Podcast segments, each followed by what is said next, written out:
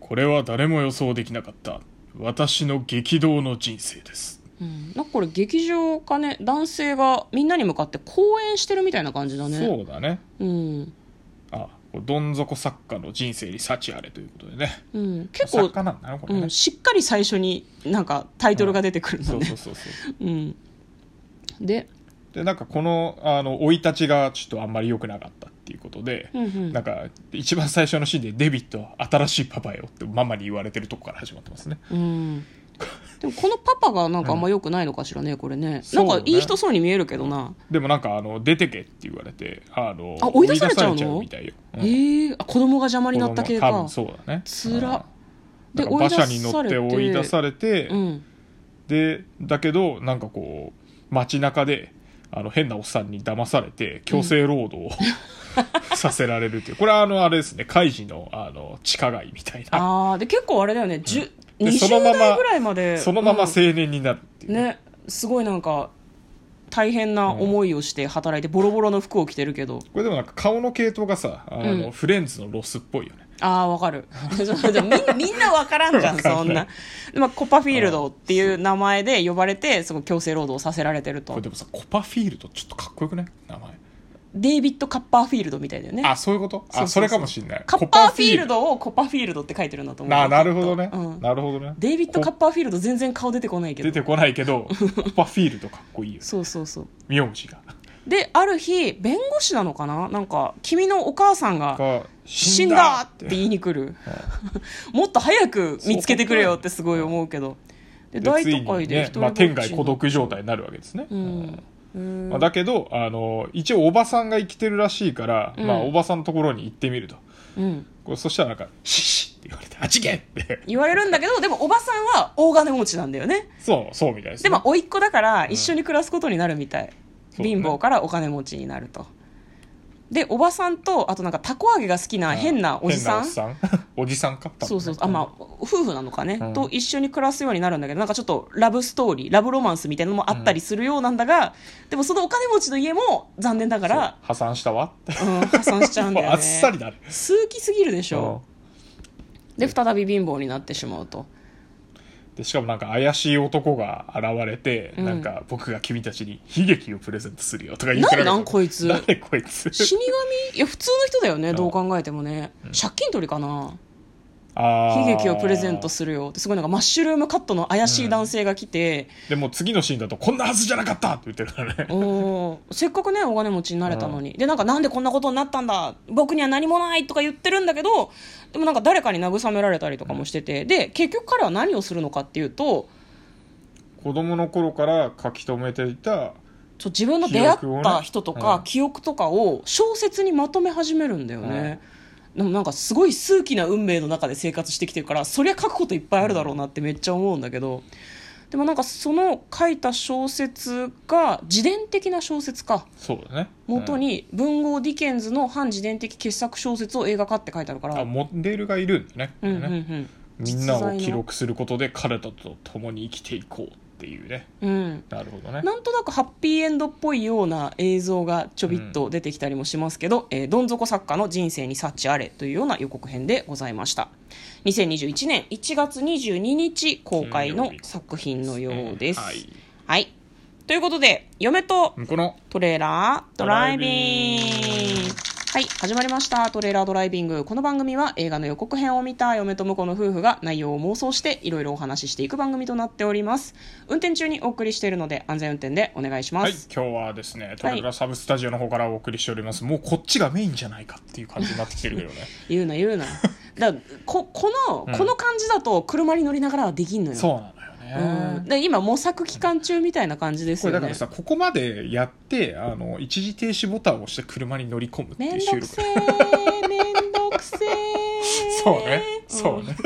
絶対ミスが起こってそれは俺もごめん消しちゃったとかなるおーある絶対あるうん俺もめんどくさいわそれ だかはら言うてうん言うて家の方があの 融通が利くんだよ、まあ落ち着いてね取れるからね そうそうそうそうだねあのまあだから救急車が来てあ取り直しだわないしねそうそう車だとねそういうことが時々あるからね、まあだから今日妄想していくのはぞどん底作家の人生に幸あれ、いつもはですね小芝居風にやってたんですけど、うんちょっと無理あるよねっていう話を2人いやでしていいつかいつか気合の入ったやつをお届けしたいいやあれ台本が必要だって、うんいあやと、まあ確かにね嫁と向こうがうんエチュード力をもっと高める必要があるからあるあるあるもっと事前の話し合いとかあとお互いの呼吸を見合う必要とかがあるからなんかこう別の能力を発露させないといけないからそうなんだよね大体お互いの話あんま聞いてないからねそうなんだよねだからもうちょっとビジネスライクにやるべきなんだよ私たちはなるほど わかんないけど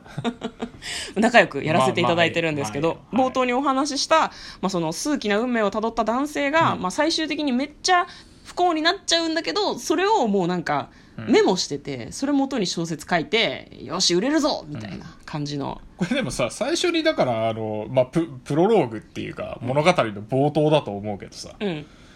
まあ、多分なんかあれでしょ日本で言うとうん直木賞とか取っちゃいましたみたいなところでしょ、あそうなのかなんか普多通に分劇場であそうか授賞式なのかこれ、なるほどね授賞式で喋ってる映像が一番最初に出てるんだよね、まあ、だからまあまあ小説は売れたんじゃないかなとは思うんですけどねああ、まあ、うんディケンズって有名だもんね、どこの国の人かイギリスかディケンズはかな、うん、違っ全然わたかかんなないわかんないけどもうすごい数奇すぎるよねだって、まま、ママ母じゃなくてパパ父、うん合ってる パパ父じゃないなままママ父でいいんじゃなあいの義義理のうん義理のお父さん、ね、義理のお父さんがステップファーザーですかね英語 パでパ父って変 だなママ父だよね そのままじゃねえよっていう ね面白くなっちゃった確かすげえにすげえ頭悪いみたいなこと言っちゃったねパパ父がやってきてでパパはだ邪魔だったんだろうそなうもだとねもといた息子がな、でまあなんか行方不明になり人さらいに人さらいにさらわれたみたいな感じだもんねだってこれねそう途中でねまあだから本当はなんかあこれあれだねパパの策略なんじゃないの実はうん、居場所分かってるけど、うん奉公に行かせたとか言っそうそうそうてそうもうそのままにさせられたんじゃないのかな、うん多で、分ねお母さん死んだから結局遺産が入るみたいな話になってでもお金ないから、じゃあじゃあおばさんとこみたいな感じになったんだろうね、きっとねいや恐ろしいことですね、もうでもだってぜ最初さ10歳ぐらいじゃんどう見てもさ、10歳ぐらいがさこれ二十歳ぐらいになってるよねそうそう多分成長してね、まあうん18ぐらいかもしれんけどどうだろうな大金持ちになるかと思ったらそのままそのまま今度は破産しちゃもう秒うで これでもさ、だから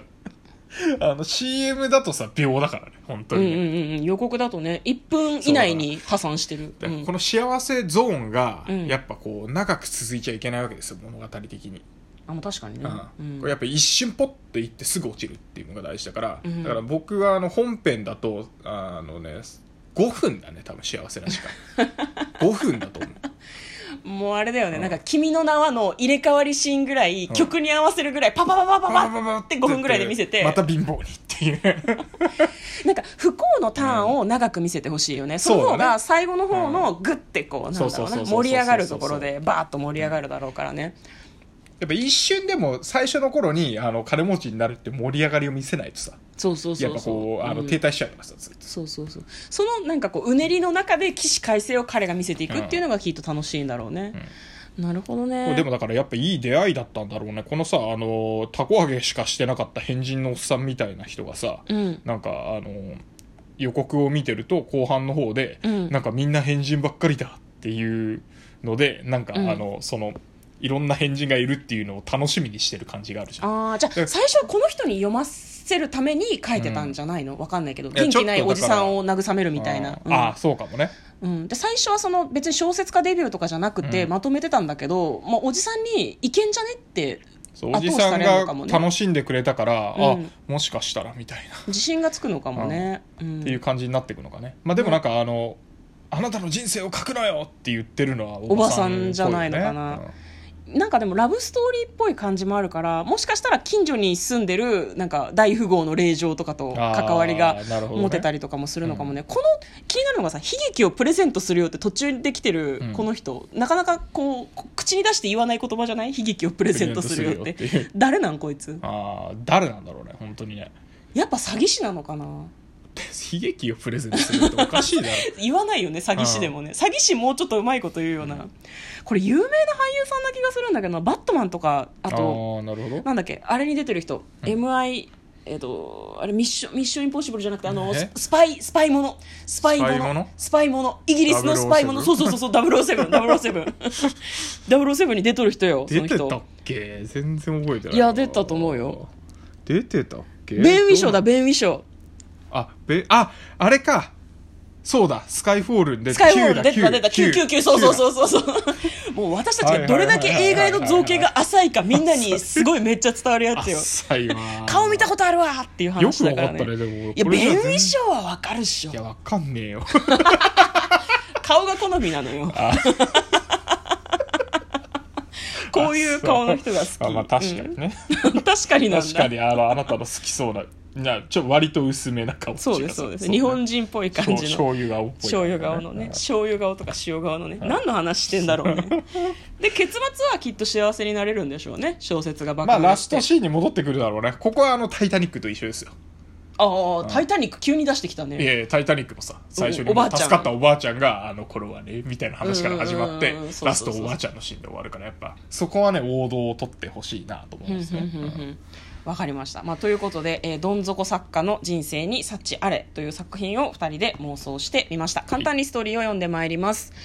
えーとですね、イギリスの文豪チャールズ・ディケンズの代表作「デイビッド・カッパーフィールド」を映画化デイビッドは幼い頃周囲の変わり者たちについて書き留めては空想して楽しんでいた優しい母と家政婦の3人で幸せに暮らすデイビッドだったが暴力的なパパ父によって工場へ売り飛ばされてしまうやっぱ売りと売り飛ばされたねそうだねどん底の日々の中でたくましく成長したデイビッドは母の死をきっかけに工場から脱走唯一の肉親である裕福なおばの助けで上流階級の名門校に名門校に通い始めるがというお話でございます、あイギリスであってたなはいうんはい楽しみな映画でございます、